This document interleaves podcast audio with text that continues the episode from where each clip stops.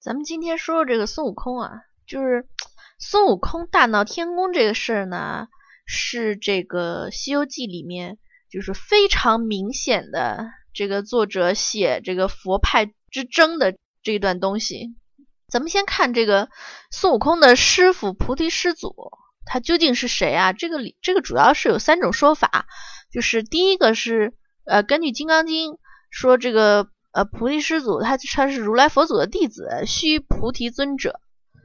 然后根据《封神演义》来看呢，这个说菩提师祖是如来佛祖的师兄弟准提道人。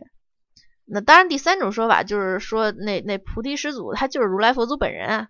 不管是怎么说，就咱们可以肯定，这孙悟空他百分之百他是佛派弟子。然后菩提师祖这个人呢，他很奇怪，就他传授给。那个孙悟空记忆之后，他就彻底消失了，就好像他的存在就仅仅是为了教孙悟空这段功夫而已。那孙悟空在学艺之前，你不管遇到谁，说话都是很客气的，很很有礼貌的。学了艺之后，全是那大话狂话，就是目中无人的那一种。然后菩提师祖他算出孙悟空会惹祸，但是却不加管教。然后他是这么说的啊：“你这去定生不良。”凭你怎么惹祸行凶，却不许说是我的徒弟。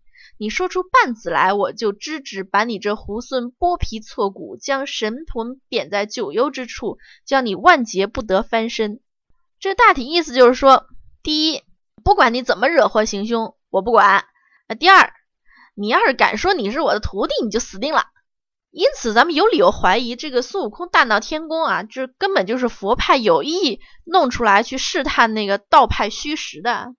嗯，咱们看这个观音菩萨，他为什么想看孙悟空跟二郎神斗呢？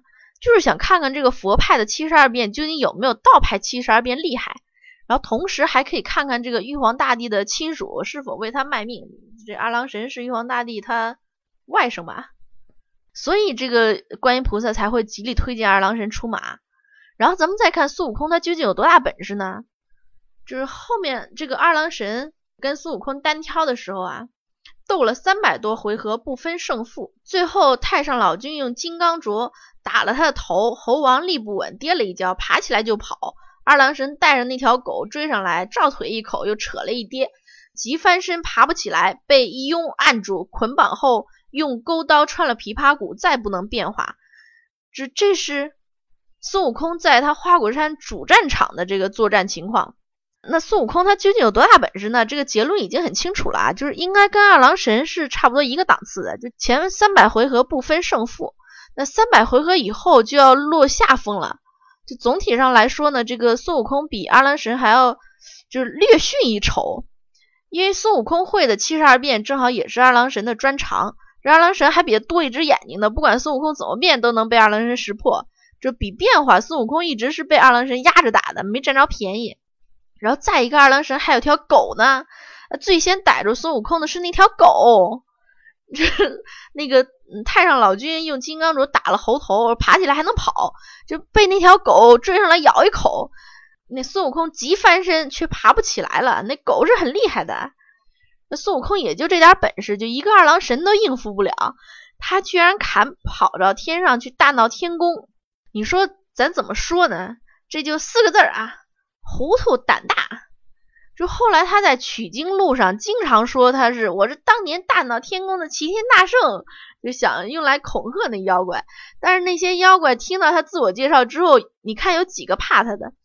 基本上没有，就听到他说啊，我是大闹天宫的齐天大圣，然后都是说啊，你就是那闹闹天宫的，就你呀，你笑死老子了，这都是嘲笑他的，就觉得 你根本就是就是胡闹。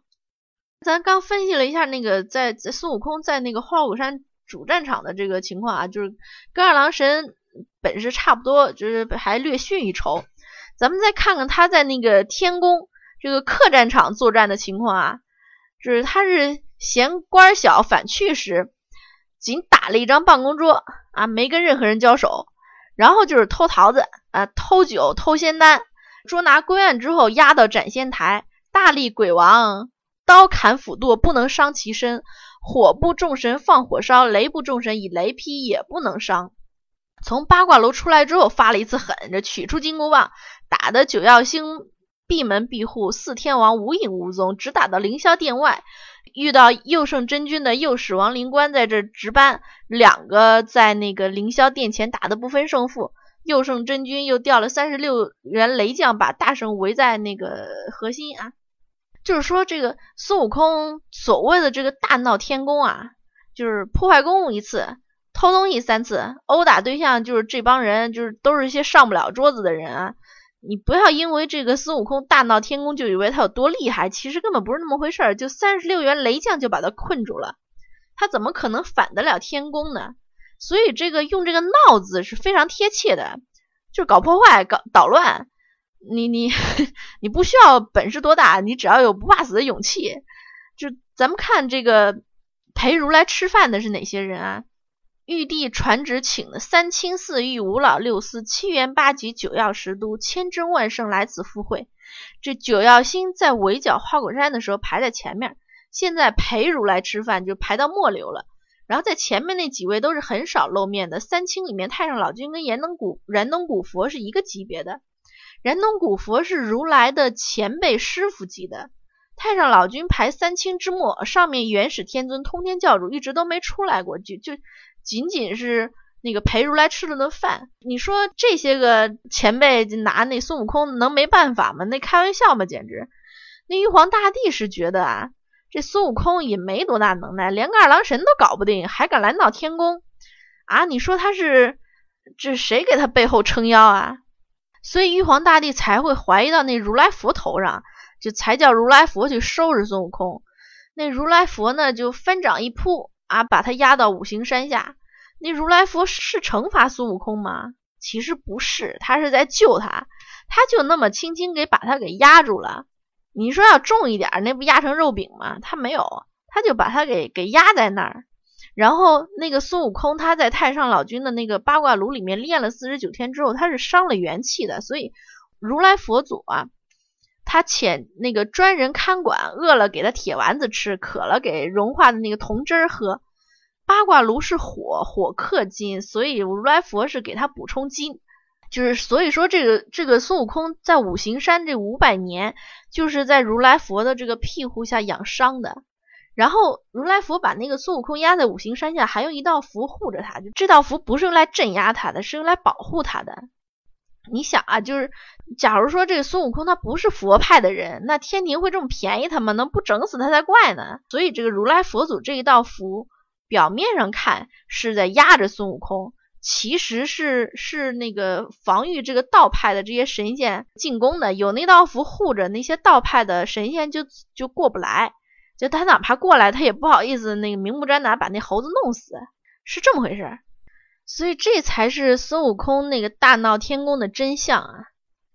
嗯，这个 说起孙悟空，前阵子在网上还看了一段神文啊，特别逗的，说太上老君不能将孙悟空炼化的真正原因是古时炼丹炉是煤炭炉，最高只能达到一千两百摄氏度左右，而孙悟空是石猴，主要成分是二氧化硅，熔点一千六百度左右，所以的确是熔不掉。那为什么孙悟空会练成火眼金睛呢？这原来二氧化硅在八卦炉这一千两百多摄氏度高温下发生了玻璃化，所以具备了类似照妖镜之类的作用，可以看出妖魔鬼怪。然后那为什么八卦炉后来又坏掉了呢？原来孙悟空的组成啊远非二氧化硅那么简单，还有一部分碳酸钙，在这个八卦炉一千两百度摄氏度作用下呢，碳酸钙发生了分解，产生了二氧化碳。那二氧化碳是八卦炉内。压力增大，最终导致了八卦炉爆炸，然后孙悟空就破炉而出。那破孙悟空破炉而出之后，为什么会狂暴呢？他因为他身上的碳酸钙变成了氧化钙，然后吸收了空气中的水分，发生了化学反应会发热，故而狂躁。然后后来孙悟空为什么又变温和了呢？还跟唐僧去取经呢？原来如来佛把那个孙悟空压在五行山下，常年风吹日晒，孙悟空身上的氧化钙又吸收了水。又变成了氢氧化钙，所以性情就变温和了。然后来孙悟空为什么能成佛呢？原来在西天路上，孙悟空身上的氢氧化钙又在不断的吸收二氧化碳，最后在西天之后变成了碳酸钙，就成了坚硬的金身。所以懂点科学是多么重要啊！网络神人是真的很多呀。